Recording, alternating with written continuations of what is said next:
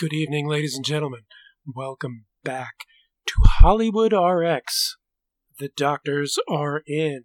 Doctors D and G, that is. How are you, Dr. D? Dr. G, I am relieved. Uh, aren't we all? it's great to have something to focus on that isn't everything else. Yes, indeed. Uh, if ever you know there was a week that Gerard Butler should not have taken off, boy, this was that week.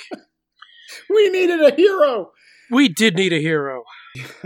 this week, we are looking at The Midnight Sky, George Clooney's epic about a research scientist trying to warn a returning spacecraft not to return.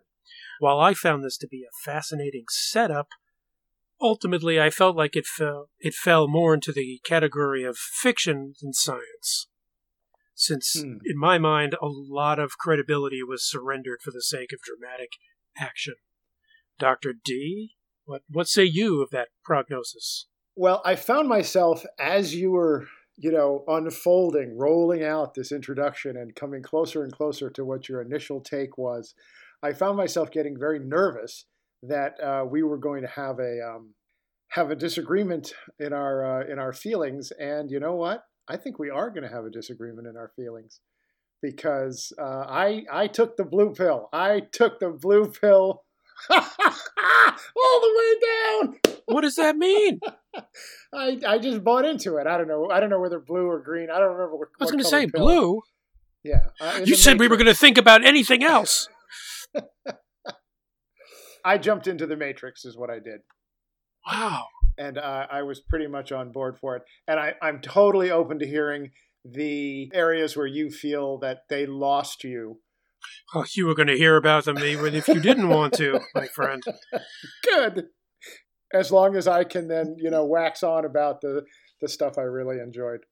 So here's the thing. So my quick my quick take would just be this is a movie that I enjoyed warts and all. I wouldn't put it in the guilty pleasure category because I don't think it's bad enough to qualify as a guilty pleasure. There was much in it that I found pleasurable and engaging and thought provoking. Fascinating for the first, uh, I don't know, I want to say 10 or 20 minutes, I was with it. Uh, mm-hmm. I was actually afraid for a while. Oh no, he's making Solaris again. Right. And then things got, I thought, kind of pulpy. And then as we were winding down towards the end of the movie, I thought to myself, I wish he had tried to make another Solaris out of this. It starts off, he's he's moping around this big empty research station. Right, right. When he sits down for the first time to check the status of the spacecrafts that are out there, yeah, it didn't seem to me like that was part of his normal routine. Hmm. It just occurred to him, oh, I'll check on these things. Oh, there's only one left. I better try to get in touch with them. Maybe I missed something.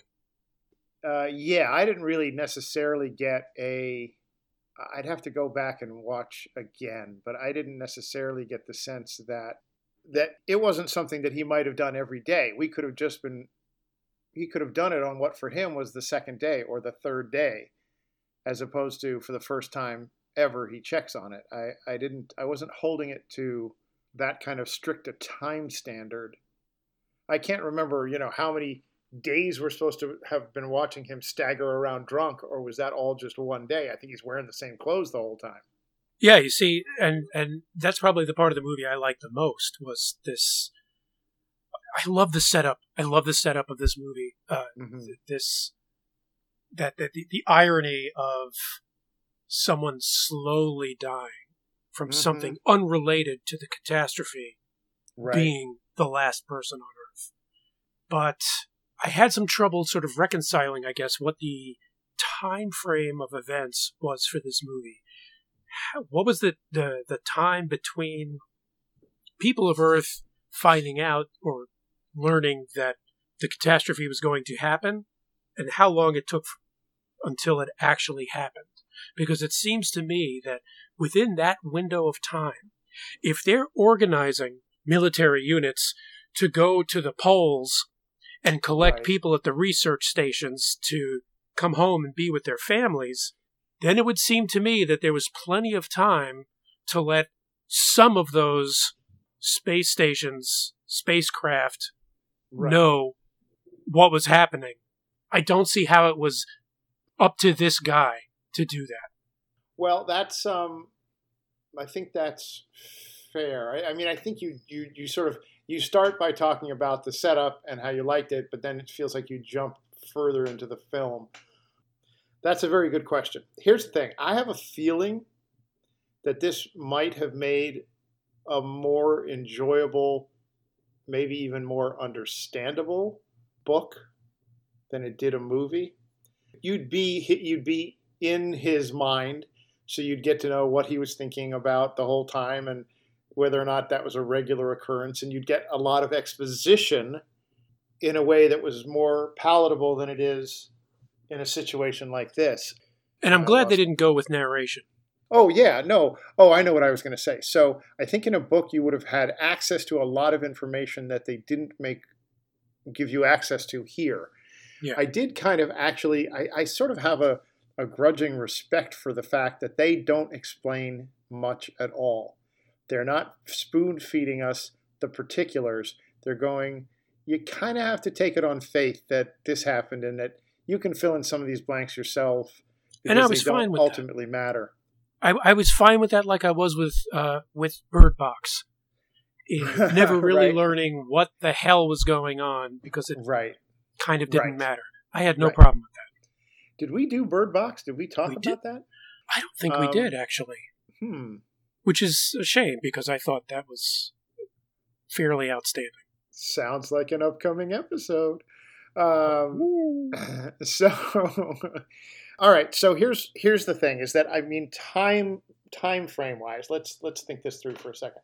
I think that the exploratory ship Sully and all the other astronauts are on that we're visiting throughout the thing. I think it's been supposed to have been gone for two years. And based on the way things are going here now, it's possible that that ship wasn't on that mission because there was any issue on Earth when they left. Right. I, I assumed that there wasn't. Right. But then there is that whole long list of ships that he's looking at that are it looks like there's a dozen or more. And so exactly. are those all the same kind of people or was that like a fleet that got left to go are those are all of those guys outward bound, not inward bound, which is sort of what I think it is. Well, I think know.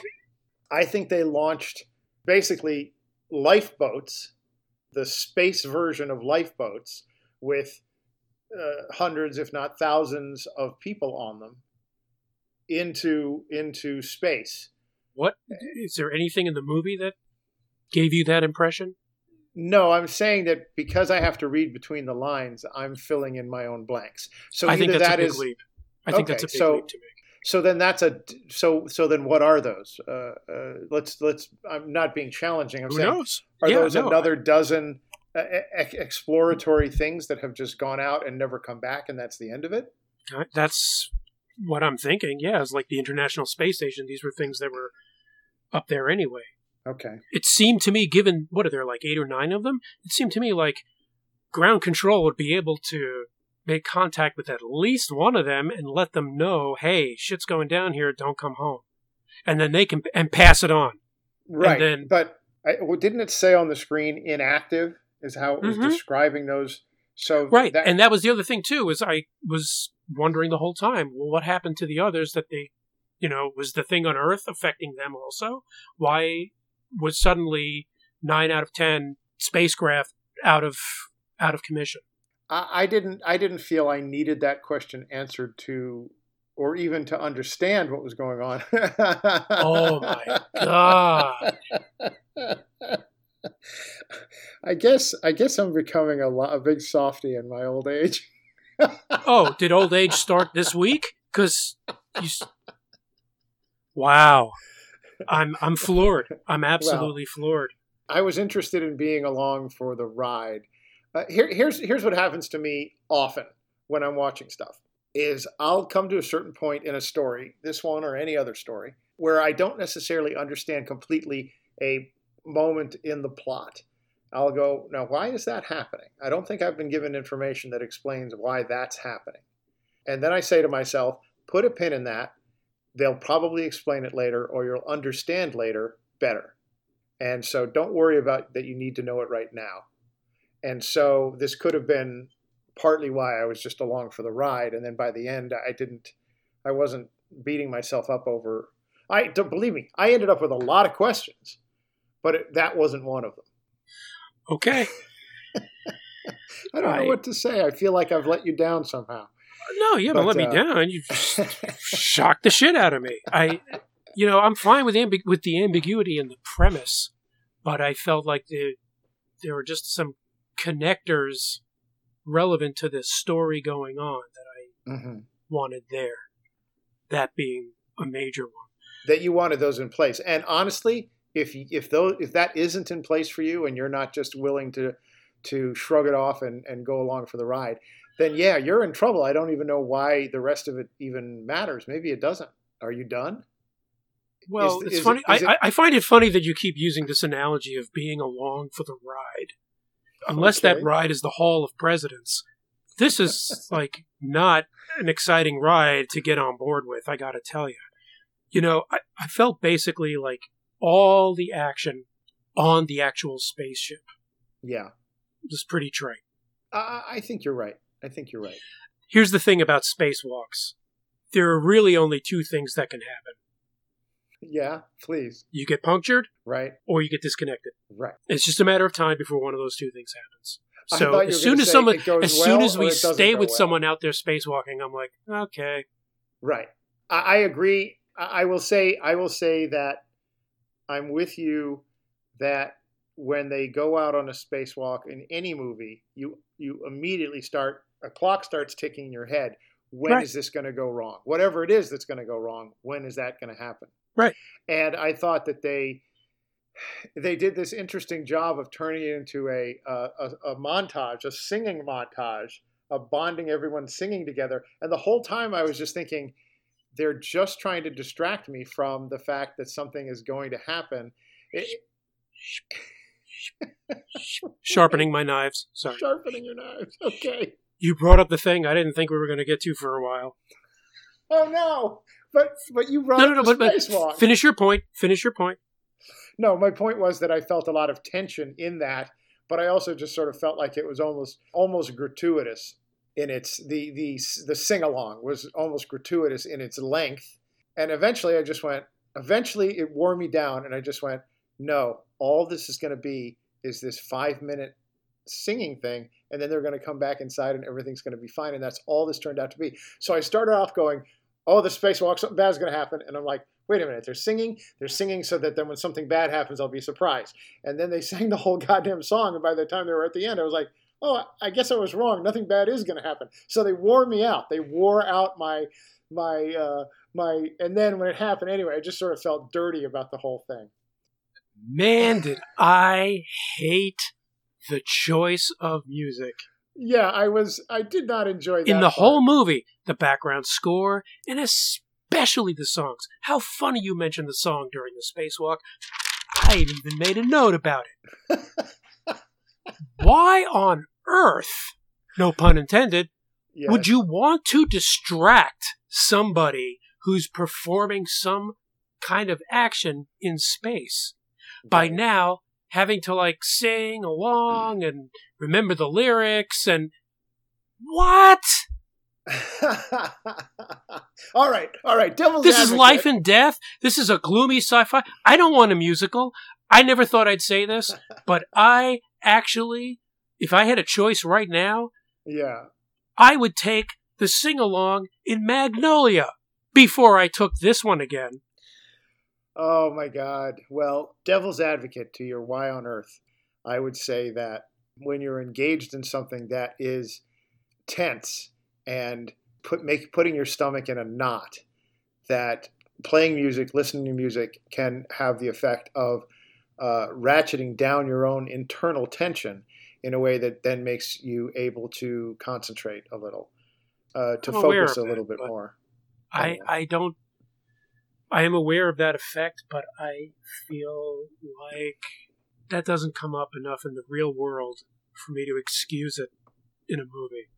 Okay. At, at where the where the tension and the action is at the caliber that it's at in this movie. Right.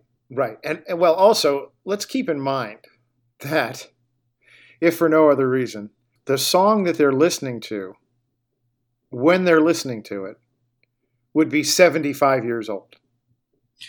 That's something else I wanted to bring up. Funny you mentioned that. Yeah. Okay. First of all, I love George. I know George is woke. I know George is always going to be on the right side of whatever. Yeah, yeah. But this is a pretty, like, older white man soundtrack. okay, yeah. That's number one. It always bothers me when should it have been my milkshake? A brings movie all that takes place yard? in the future yeah, is when they have a character who's who's who, who's bonding with music from the 60s or the 70s. Yeah. Obviously, not because there isn't music to bond with from that era, but Right. because by the time this story takes place, to your point, that song is 75 years old, 100 years old.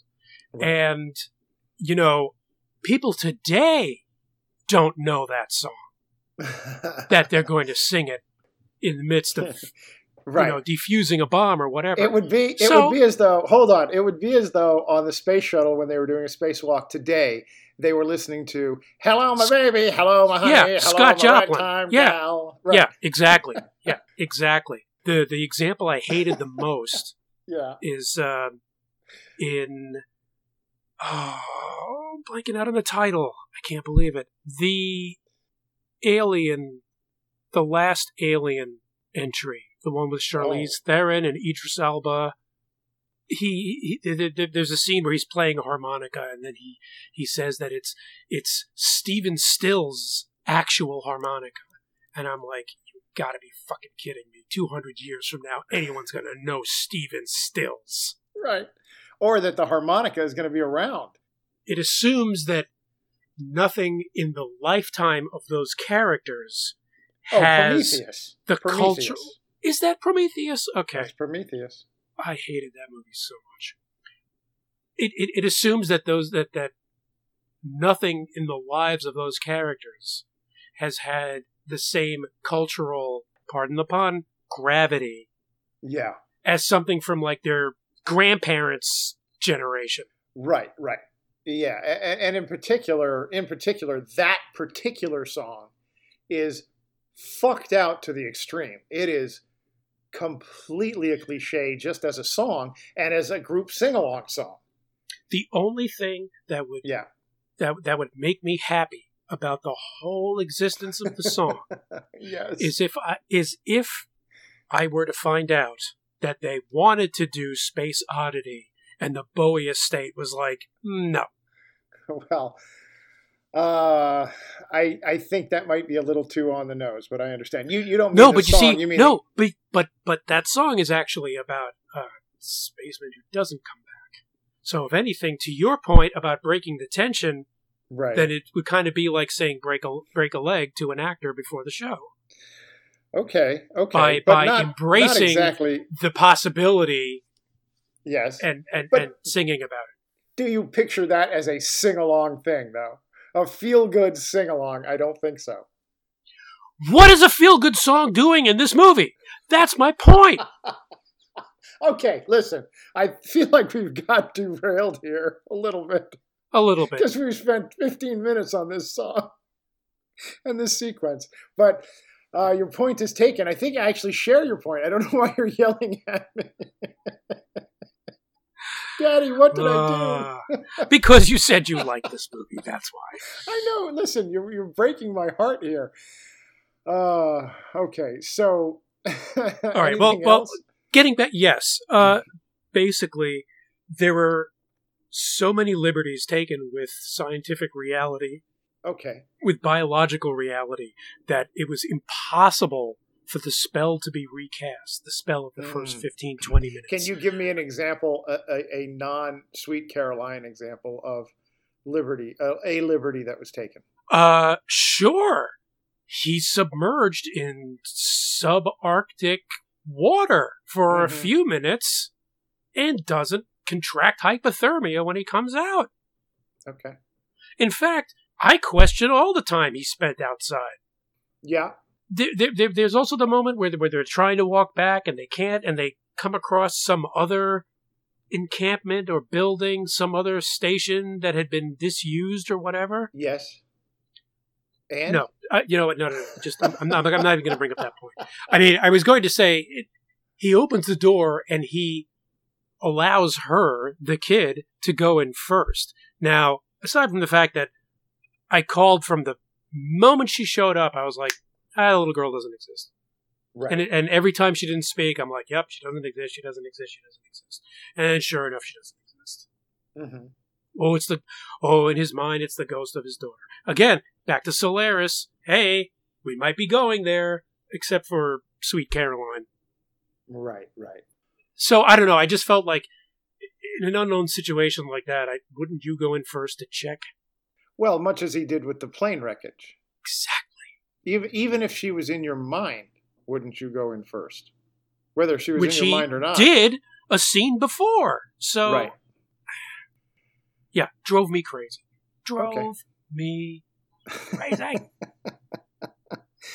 Well, I strongly recommend uh, going along for the ride because I had so much more fun watching it than you did. But uh, all right, well, I feel it's necessary for me to not to defend this um, this movie per se, but to to talk about some of the positive things that I experienced while watching it, at the expense of being beset upon by your um, cynicism and uh, and whatnot. But uh, I know I will say that there's no real um, there's no real build or momentum to the there's basically three different areas where storytelling is happening in space on the ground and in flashbacks and mm-hmm. you know in the present day on the ground there is a structure to it in the sense that he's in one place he needs to leave that place and get to another place and he will encounter he will encounter challenges along the way but there seems to me to be no like arc going on in the story that's taking place on the ship. It's just sort of so, random stuff happens, someone dies, and then they make deci- they make decisions of whether or not they're going to return to a devastated Earth or go off and do something else. And that's another issue I had. When Kyle Chandler and the other guy decide they're going to go back anyway yeah. to be with their families, that might have been a poignant moment if there had been any character development between those two. Right. Particularly if they didn't like each other. In a sense. I mean that that that they were going to set aside their differences to do this, you know, kind of to take on one final mission together or something. I'm sorry. I think I may have interrupted you. You were making a point. No, uh, I mean, I started by saying, "Let me talk about the things I liked," and then I immediately started talking about something I didn't yeah, like. Yeah, and then you brought up all this crap. yeah. All right. Um, I loved the look of the film, just the literal, the the sets and the locations. To me, the barren, frozen landscapes I thought were cool. The interiors sure. of the place that he was in, I felt like it was, you know, like you have 2001 and that kind of set decoration where. It, it all seems so sterile and so kind of unlived in. And this felt much much more lived in, but it seemed like a natural extension of where we already are. Maybe not 50 years worth. It, it may not seem like 50 years worth of it, but I, I liked all of that a lot. I thought that uh, some of the shots were really cool. The you know him in this in that space station, standing at the window where you could see this landscape in front of him. And I'm like, is that an actual location that they're standing in? Is that a green screen? How are they doing that? My brain was kind of a little melted by it. I didn't really know. And then similarly, when they're out in the in the elements, it looked for all the world like it was pretty cold. Although my my wife kept, my, huh? Sorry, go ahead. No, I just laughed. It's okay. okay. Go ahead. My my wife kept yelling, "Why can't we see their breath? Why can't Thank we see you. their breath?" they were actually shooting in a place that was extraordinarily cold. I can't explain why you weren't seeing their breath, but it was at times 40 degrees below zero in that the areas they were shooting. That's a shame. okay. that they went to that level of realism. Mm-hmm. Uh, that some, one in, time only. In some ways, they did. All right, listen, I, I may not be able to stand up under the under the onslaught of your uh, of your vitriol. I, I there were shots I loved. I love the shot of him in the water. I, we've seen similar shots before where the the vehicle is sinking and his bag is sinking and he's sort of floating there. I love that shot where you see the two of them walking into the distance and then there's the shape of the wolf in the foreground that sort of blots them out. I don't know if you caught that. If you, you don't, I don't think you care for it. Yeah, maybe I caught it. so, I also love the idea that he he appears to be running this gauntlet. All this stuff he's going through is somehow supposed to be for the sake of mankind or to save that crew or or just one or two, you know, small kind of related only because of humanity and uh, and it turns out in the end he's doing it all to save his daughter. He knows that's his daughter up there. I believe. Yeah, I would think so too. But now, do you think she knew it? I don't. She does not know it. She does not know it. Because I, I, I will confess, I did like that reveal at the end also. So he's going through all of that. He does not that when he goes out with this imaginary person, he's actually going out with his daughter. She doesn't speak because he's never heard her voice. He only saw her in the back of oh. that oh. car. And so that version of her in his mind has no voice. And that's why she's mute. Okay. And so the whole time he appears to be taking her somewhere to save her. He appears to be taking the, the young girl to this other place so that they can make contact with the ship in what it sounds like he's hoping they'll be able to get her. There's no point in getting him because he's going to die anyway. But she should have some hope. And so the whole time this is going on, I'm thinking, oh my God, how are they going to get this girl and how are we going to save this girl? Right. The fact that it didn't matter, that's a MacGuffin right there. It doesn't matter because it doesn't matter how you save the girl. Early on, uh, my wife, helpful always, went, she's not real. And so I said, if that turns out to be right, I'm divorcing you for ruining this movie for me.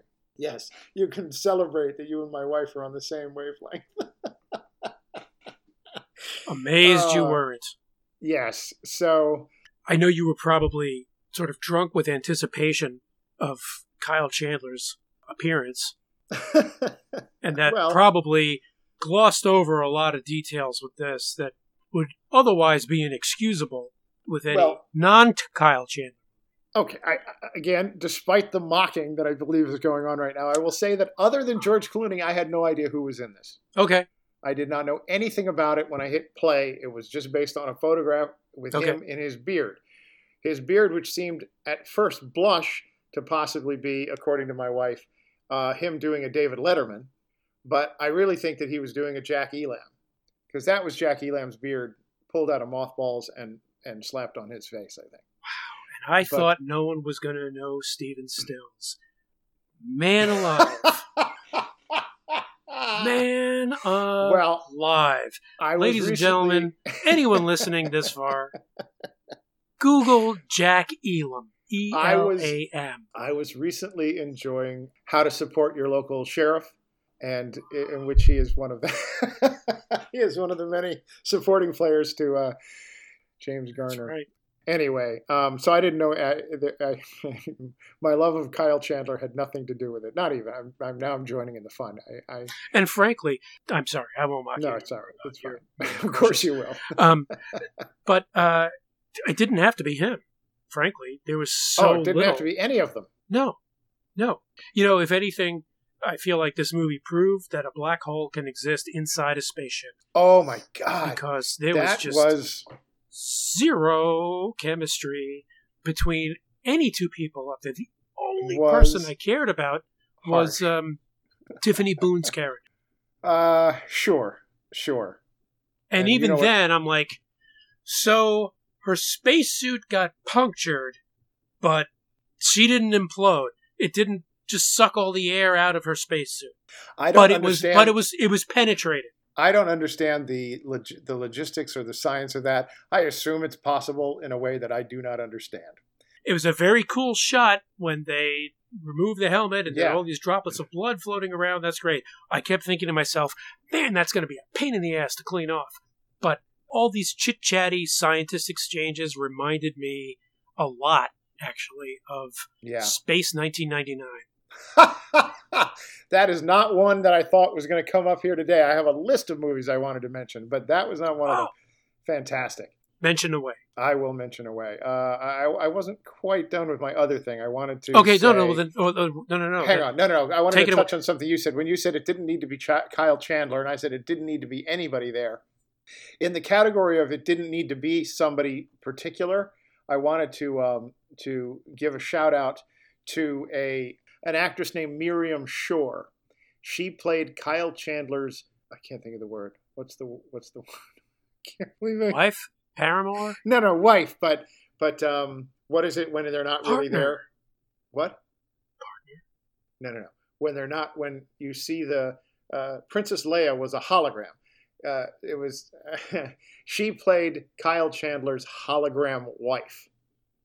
This actress Miriam Shor there's no reason for it to be a, an actress as accomplished as she is to appear as an extra in a little side element.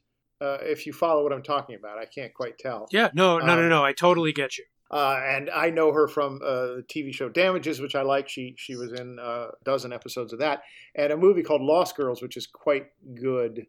Hmm. Um, that is from a couple of years ago. So I, I was looking at her, going, well, she's obviously coming back to do more. There's some we're going to see. He's going to be reunited with his family, and we're going to see her in the flesh. Right, right, you know. in the dying throes, or we'll have right, flashbacks right. of his character, like George's. right. Uh, to be to be fair and clear, Lost Girls is actually from 2020. It's just the year that time forgot, um, and it stars Amy Ryan, and it's about uh, a woman whose whose uh, daughter disappears, and you know the police are not doing enough, and she's trying to figure it out on her own, and and uh, isn't that like and, the Three Billboards movie? Uh, yeah, yeah. Uh, this is, I think, I think Lost Girls is actually based on a true story. It was Three Billboards also? I can't remember whether it was or not. I don't know. Very gritty and very, you know, it's uh, not an easy watch, but it was good. So, uh, in the category of what what is that actor doing there, I thought for sure, and then I thought, well, maybe maybe George just knows her. That's probably what it is. is. And, and I mean, obviously, George and George and Kyle go back to Catch Twenty Two. Exactly. So, Other things. Yeah. So okay, so now shifting again to movies that that tweaked in my brain while watching this. Obviously, it's hard to avoid thinking about Gravity, which is not that long ago, oh. and in which George appeared.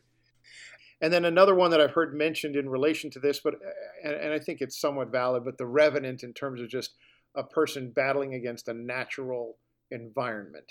But Whereas that movie was realistic. This one look, was yeah, look. Um, I'm not sure did, if if you survive a bear attack or not. I think that, I think an argument could be made that there are parts of that movie that are not realistic, but fair enough. Right. Uh, another one that comes to mind is The Martian. In some ways, in some weird ways, you know, George Clooney is both the guy on Earth and also the Martian because he seems to be in an almost inhospitable landscape that uh, you know the whole thing is set in the year 2049, which fairly recently was claimed by Blade Runner. So I'm not mm. sure hmm. why you set it in 2049 if you're not going to bring that to mind in some way. But other than those four digits, there is not any real connective tissue between this and that movie. And you know, the thing is, is I feel like anytime you set a science fiction or fantasy story at in a future date that is mm-hmm. within eyeshot, mm-hmm. you're setting yourself up failure. Because hmm. chances are you're going to be imagining technology that is nowhere near going to exist. by then. Right. Okay. You know? Well, I'm gonna oh, I'm gonna call you out on that statement. I understand the nature of what you're saying, but I'm gonna say Terminator 2: Salvation Day or whatever the fuck that second one was called. That was basically the events of Terminator have already happened within our lifetime. And yes, the technology hasn't come to exist, but in when sitting and watching Terminator, I never went, well, that's impossible. That's never going to happen.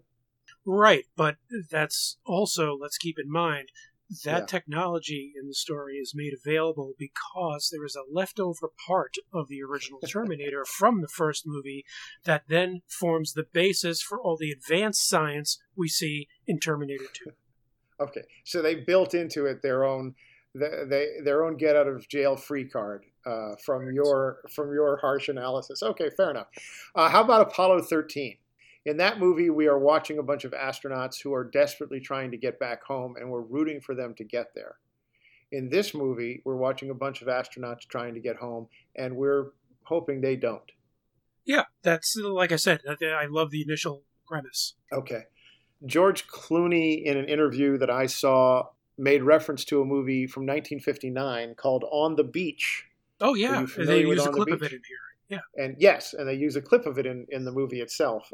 And so, in his mind, that this is sort of a uh, an updating of some of the themes of that movie.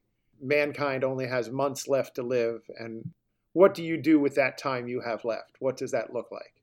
This was another Um, issue I had. Uh, yeah. Was that when he does finally make contact with the ship, I feel like he was at a loss for words, and I thought to myself, you know, once you've made it your mission to go and contact them, I'm thinking to myself, you're kind of mentally preparing what you're going to say. You're not going to like go to all this trouble to make contact and then mumble it out. You Hmm. know, I I was expecting the whole time Listen, that the very first thing he says is, "Look, shit went down here. Turn around and go back to wherever you came from because you're the only hope for humanity now." right. That should have been the first thing out of his mouth. Okay. in my world. I, I feel, honestly, I feel as though this movie lost you in such a profound way 60 minutes before that mark that you are kind of overlooking that the trials and tribulations he had to face just from the sense of getting from point A to point B. Forget that he fell in an ocean and had to get out and not die of hypothermia. Put, even set that aside. Just making that journey itself, which seemed to take two or three days or whatever it was, I don't know how long that was supposed to be taking that was brutal. And I'm sure that as he's strolling along, he's not necessarily thinking about, oh, I know, here's how I'll start my conversation with them that I don't even know if I'm going to make it there to have. Uh, secondly, while he was making that journey, he is like in the throes of actively dying of whatever is killing him, the, the cancer. And so he would have had that issue that he was dealing with as well. And then he finally gets where he's going. He's absolutely exhausted, out of his mind, but you want him to be eloquent and focused, and here we go. He, he's probably dead. All right. uh, 30 minutes after the movie ends, he falls over and dies. All right. And and he got his message to them, which is don't come back here. This whole idea that you're the only hope for humanity, turn around and go away. Well, guess what? Humanity isn't going to work if one guy and one woman and one baby go to another planet. Humanity is over in their lifetime. Because unless the man is going to make another baby with whatever comes out of the woman, or the baby is going to make another baby with the woman, well, you know, we're done. I mean, well, that's a can of worms that has plagued Christianity since day one. and, and Right. the whole idea of creationism is that, well, I mean, it doesn't take a very smart child to realize that, you know, there, there must have been some inappropriate relations going on if, right. you know, for the species to evolve. The only Right. the only thing about that that I liked yeah. was that when uh, Kyle Chandler and the other guy hmm leave, we are watching the literal extinction of the white man. oh my God. Now, hang on a second. I, I appreciate that, but I want to go back and just say that it's Demian uh, Bichir. That's the other actor who who I'm fond of in other circumstances. I didn't. Everyone here was wasted. Even you. You probably should have been wasted while you were watching it. You might have enjoyed it more. I wish I was wasted. oh, Yeah, the extinction of the white man. That's true. That's true. Well, you know what? That means that the Sully character, the Iris character, grown up, the female astronaut, she has a chance of actually getting a job. And so does the black man. There's no one going to stand in their way in this future society. They're going to be uh, leading the charge. And yeah, there will be no white men anymore. That's uh, excellent. that's true. Well, there's there's your wokeness from. Uh, I bet From you George, yes, at- you're right. if you go look No, at the book, If you go look You at the book, there. all of those particulars might have been uh, might have been changed. That's funny. Okay, so first of all, I just wanted to say a little bit about um, some of the effects. I kind of uh, I kind of touched on them earlier. I thought the space stuff was handled pretty well. Sure. That eh, there wasn't any, there weren't any kind of show-stopping visual effects moments in space. The the spacewalk itself is arguable because that was pretty intense when all of them are oriented in a different gravitational, you know, they're all facing different directions. And so part of my part of that sort of warped my brain a little bit. But uh, the answer to the key to that is that those were digital. Those astronauts were digital, and that the faces were mocap. Ah, ILM did ILM did these um, these effects, and then beyond. I'll tell you what effect. Yeah, Yeah, I was going to say. I'll, I'll tell you what effect looked amazing. yeah. The moon or planet that they were on. Oh yeah, yeah. I saw I saw a photograph, and basically that's um, Felicity Jones Mhm. in an actual like wheat field on Earth, um, running through a wheat field, and in the background, the the real background is just mountains or whatever. So the background is all digital, but but what she's standing and what she's running through is is actual, real. But then I think the colors of it were tweaked and and altered. Yeah. It also reminded me of. oh, You're going to hate me for bringing this one Oh up. Oh no. Avatar. yeah. Well, you know what? No, that's fine. That's fine. I listen. That's valid. I think that's valid, and I think what I'm about to say will kind of justify it a little bit, in that there was something that seemed worldly about it, and at the same time otherworldly about it, and sort of hyper real but somehow unreal. And I feel like all of that ends up being justified when it turns out she was dreaming. So we don't Hmm. even know if that was a literal interpretation of where they were or her dream version of it. Excellent point. Um, and so I think they bought themselves uh, so, uh, some to take some liberties there. But uh, so the spacewalk, I just when it was done, I was like, how did they do some of this? I want to know. So some of that was spacewalk, some of this was actual on location shooting. So when you see the windswept tundras and you see, I mean, they keep making this big deal out of the fact that they would they could only shoot for like takes that were a minute long, but then they'd have to hustle Clooney back into a tent and put a put a blow dryer on his face so that they could his eyes would have uh, frozen, the lids would have frozen shut in the minute that it took to be out there. They're- very proud of themselves for all of that, and that's that's fine. I know your take is like they went through all that for this. Jesus. No, my take on it is why didn't any of that translate into the actual story that they were shooting? that it's seen that it's to make it seem Because like they're perpetuating this fiction that this guy can walk around the tundra without face covering and right, right. you know take a bath and come out okay. and I mean, Okay, the other thing, the, one of the other things with regards to the effects and some of the things that I liked, and it kind of starts to make sense, is I know you're probably not watching on Disney Plus the show uh, The Mandalorian. again with the Mandalorian. I'm sorry, I am sorry, but it's important here because they have developed um, they've developed a thing there where they're not using green screens anymore. They're using 360 degrees LED screens, so it's a projection of an actual photorealistic thing. You know what movie pioneered that What? technology? What? Gravity. There you go. Okay, makes sense. I feel like on The Mandalorian they have taken it to a whole other extreme level? because there's every part of it looks like it's they're really there and it's really happening and it it exists. Those those places exist in my mind. They're not in Tunisia. They didn't go to Tunisia to do it, but god damn it, it looks like they did. And so similarly, you know, when he's looking out the window or when he's standing and you can see his reflection, but you can also out the window see the full, you know, expanse that Mhm. he's there, all those different things. Even when they're walking around in it, portions of that could easily have been on a soundstage and and look as realistic as if they had been there. And that might explain why you're not seeing their breath. For one thing, I'm super glad that they didn't spend a penny of their less than 100 million dollar budget putting To in add breath, digital adding breath breath because that never looks right. It looks like yeah, sure, it looks like breath, but it doesn't really look right. It doesn't really ever look right. So I uh, I'm glad they didn't try to solve that. I just was willing to accept that they were somewhere cold and get on with my life. But I understand. Digital breath for me is falls into the same category as fake snow. Not so much when snow is falling in a scene, Yeah. but when it's on someone's hair and shoulders, and then they come inside for a few minutes. Oh, right. Which, oddly enough, just happened uh, in an episode uh, of Fargo. Oh yes, episode. yes. We will have to. We'll have to stop laughing. Oh, at this character who's supposed to be in indoors for about thirty minutes, right? And still has still has big him. old flakes sitting right. on him. Well, that could be because he he's out on the he's there he's he's in the Arctic Circle and it's very cold inside. Fargo? No, I'm joking. These are the jokes. I'm I'm just being silly. Oh, because it's because it's in such a cold yes location. Yes, yes. yes. Uh, the other effect that I feel like it's worth noting is that oh, what's his name? Ethan Peck played the young character, the young Augustine Flophouse or whatever his name was, Lofthouse. Ethan Peck being the I don't know the grandson or great grandson of Gregory Peck.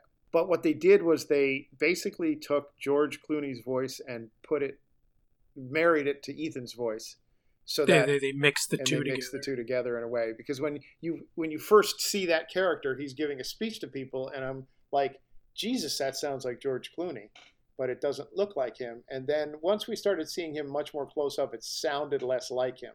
But in that first moment where we were first meeting his character, I think they were just wanted us to know for sure that's who this is supposed to be because there's no real explanation otherwise. It takes a while for you to connect them by name. Right.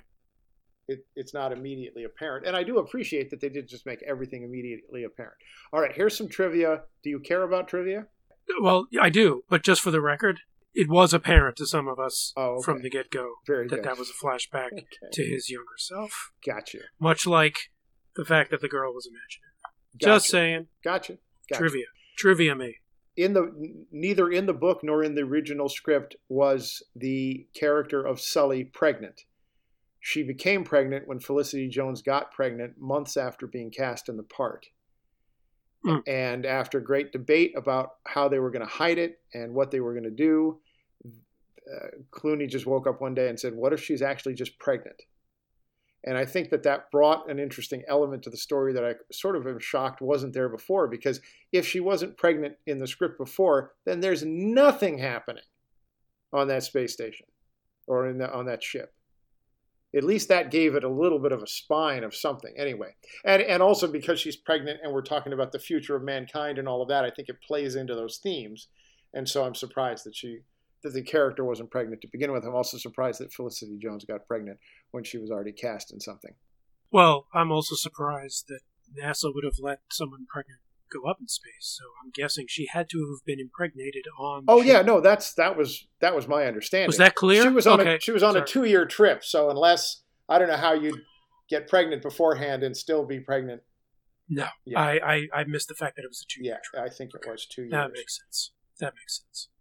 And I mean, I really love that idea that astronauts returning from a, a trip come back to an Earth. You know, the comms have gone down, the comms no longer work, so they don't know what's going on. They just think the comms are down, and they get, get in close enough and go, wait a minute, this isn't the planet we left. I think that's a brilliant jumping off point for something. Yeah. Might, maybe not this, but a different kind of movie. Clooney lost 30 pounds to play that part but he put on which is funny. Yeah, that must be because of everything he had to carry. Well, because for the most part, he's wearing a big, heavy winter parka. I think he put on twenty five pounds worth of beard. Is the thing? No, um, uh. he's so the way he's clothed. To me, he never looked thin, and because his face is hidden, he never looked thin. If you see him now, he looks incredible. He looks emaciated because all of that is missing, and he's just dressed like a normal human being who's not under. So was that an intentional Yes. 30 pounds that he lost, or was it just as, as a consequence of. No, no, no. It was an intentional 30 pounds shoot? he lost to play a guy who was dying of cancer and near the end of that journey. But I don't think it really shows in the way that they hoped it would because the beard and the clothing hide that to a certain extent. And you never have a shot of him in a shower. That would have sold it right there. I'm sure there were showers in that, you know, that uh, facility he was in. I don't think so. I think he just went outside and took a bath, just took a little dip in the ocean, cleaned himself off, came right back in. oh in. God, I don't know. For some reason, one man polar bear club. I really hate you today. I really hate you today. Okay, so you say that every day. no, I think that every time. I don't say it every time. This is the second character that Clooney has played uh, who was uh, had terminal cancer. So, in a movie he did before, a character he played, a well known character, well known film he played, the character was dying of cancer, and they basically cut out almost every reference to it in the movie, but I don't know which references they left in. The Peacemaker? No, no, that movie was a cancer. Up in the air. Oh. That son of a bitch who was sh- doing all that schlepping back and forth and firing people and everything else was simultaneously dying of cancer. And I think that the movie, that knowledge adds this level of something to that movie that you could feel it was there, but it didn't really make sense or whatever. It, yeah. it kind of makes me go, oh, I get it. I get it now, you know. I wish I had guessed Michael Clayton. It would also fit. You there. can imagine that yeah. in there too. Yeah, absolutely. Oh, it would be great there. Oh, it would be it would be even better there because of the whole thing of you know taking care of people with health issues and so on and so forth, and defending the disenfranchised from. Isn't that what was going and, on there? And, and this this notion of like one last success. Yeah, yeah. Gosh, in his life. Maybe we should ask them to reconsider uh, the final edit of that movie. Michael Clayton too. Yeah. Later years. I think that was it for for um, trivia, but I had a couple other things I wanted to touch on. Hopefully, we can do it real quick.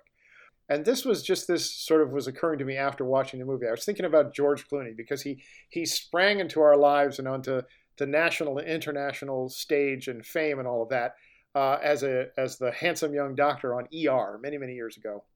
Oh, I'm sure there are some people who cling to him being the handsome headmaster in the facts of life. Well, that too. Yes, obviously he had a life even before that. He was in another show called ER, as a matter of fact, a sitcom called ER, where he played a doctor and intern, I believe. Unless I'm, I'm really, it's, it's E slash R, not just the letters E R. I thought, I thought for sure because he had so much. Yeah, it is ER, E slash R. Um, he played a character named Ace this is from uh, 1985. This is quite a while ago. Uh, freshly divorced, Whatever. freshly divorced physician on call of an emergency room in Chicago, but he's not playing the the the main guy. It's and Elliot Elliot Gould was the star. Of course, you couldn't have a sitcom without Elliot Gould. In any case, so he was in there as the sort of handsome doctor. He's actually not even in the promotional material, like the photo of the cast and everything. So he might have just been passing through in that one. But in any case, I got to thinking about his career and and was trying to figure out like who is he who who who today would he be most similarly compared to for example like a Harrison Ford who you know emerged as a swashbuckler uh, in in Star Wars and Indiana Jones films and then uh, progressed into a different more serious more you know artist type guy but never quite got out I don't think of the of the comic book level. I don't think he. I mean, what was that? Henry regarding Henry? No, judge regarding Henry. Yeah, I mean that is as the most serious he kind of ever got, or the most sort of adult. And then like someone like Johnny Depp, who burst onto the scene as this young guy, and then sort of carved his own path. He didn't just become a leading man. He sort of did different things and tried different things, but eventually he becomes a comic book character. He becomes sort of a joke of himself, the very thing he was trying to avoid all that time when he's when he gets involved in the uh, Pirates of the Caribbean. So then those two weren't any good. Then I think about DiCaprio, a similar young man, lots of fame, and he really has done a lot of different artistic stuff, and he's had the opportunity to work with incredible directors and try all kinds, you know, Scorsese and all these sort of different, and and to change every time. He's not the same thing every time we see him, up to and including. Um, DiCaprio was already in my mind because of Revenant but he's not quite right either. And then I and then I thought, well, what's the opposite? Like Vin Diesel is the opposite, or Jason Statham is the opposite, who get a persona and a character, and then they just play that same thing over and over, whether it's in a franchise that's just they run it into the ground like Vin Diesel with Fast and the Furious, or whether it's Jason Statham who's basically the transporter in everything he does. It's not like he's doing a bunch of different type guys. It's always the same thing. And finally, what I ended well, up I don't with, know. I think he really broke out in the neck. yeah, that's true. He, he shifted gears totally. Uh, and then I finally landed on maybe the real the real thing is Paul Newman, but even better, Robert Redford, who was hmm. a matinee type actor who kind of did his own thing and made the movies that George Clooney makes feels like a lot of them feel like they could have been made in the 70s in terms of themes and tone and I would almost I would almost go with Warren Beatty. Warren Beatty is another good one, who then went Is- to be yeah. a director. Except I think But he also started acting Right. like serious stuff sure, before he was directing. right. So I mean, he's he's going down this path that has been gone down before by other people, and I'm kind of interested. I looked at his his IMDb list, and I have seen damn near 36 of his movies. Wow. That's a lot. And it's not like I'm Yes. a huge George Clooney fan, but I realize, oh, if it says George Clooney, I figure it's probably going to be good or I'm going to like it. You know, and That's so what they're counting on. yeah, exactly. So, with that in mind, I wanted to talk just really briefly about other things he's directed. Catch, he wrote- directed a couple episodes of Catch Twenty Two. I thought all of those were reasonably well directed. There wasn't anything that stood out. They all seemed Hmm. like they could have been directed by the same person, frankly. Often, often those limited run shows get one director or two that alternate back and forth. The Monuments Men, which I thought was entertaining, but it didn't really stand out in any real way. Yeah, I Ides didn't of care for that. Ides of March. I think the poster is the best part of that thing.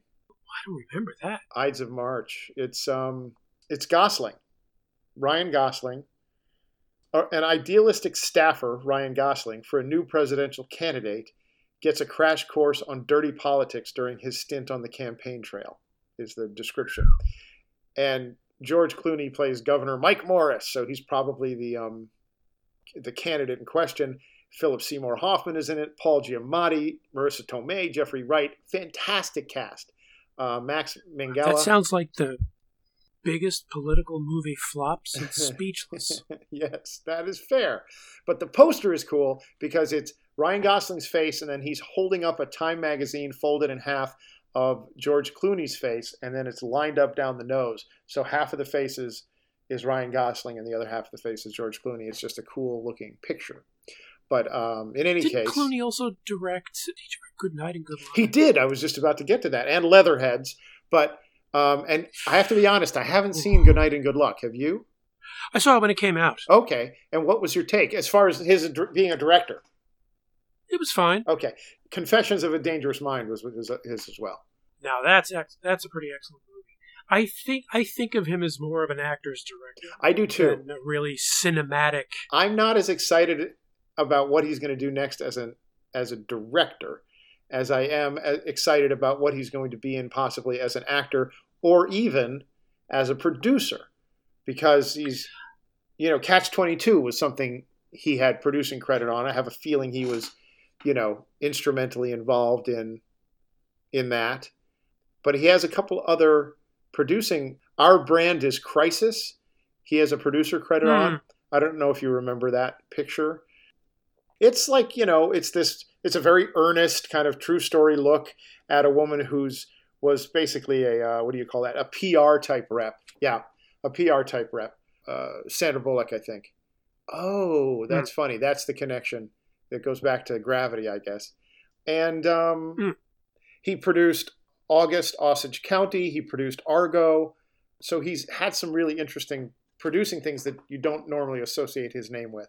So anyway, I just wanted to sort of touch on his because this is such a George Clooney vehicle, you know, auteur type thing. I thought it might be appropriate to discuss some more of that. We don't have to go through like each individual actor and say, "Oh, this is what I like him in," or "This is my favorite George Clooney movie," or any of that. I think I think you've had about enough of me and and and my love of all this, all these things. And so I think I think I'm now I've run out of gas. My thing is go watch the movie and have fun and don't worry about it so much. And what is your final take? Keep scrolling. Excellent, excellent uh, way to wrap this one up. Ladies and gentlemen, we'd like to thank you very much for listening to us, for joining us here today. Um, for now, and until next time, the doctors are out.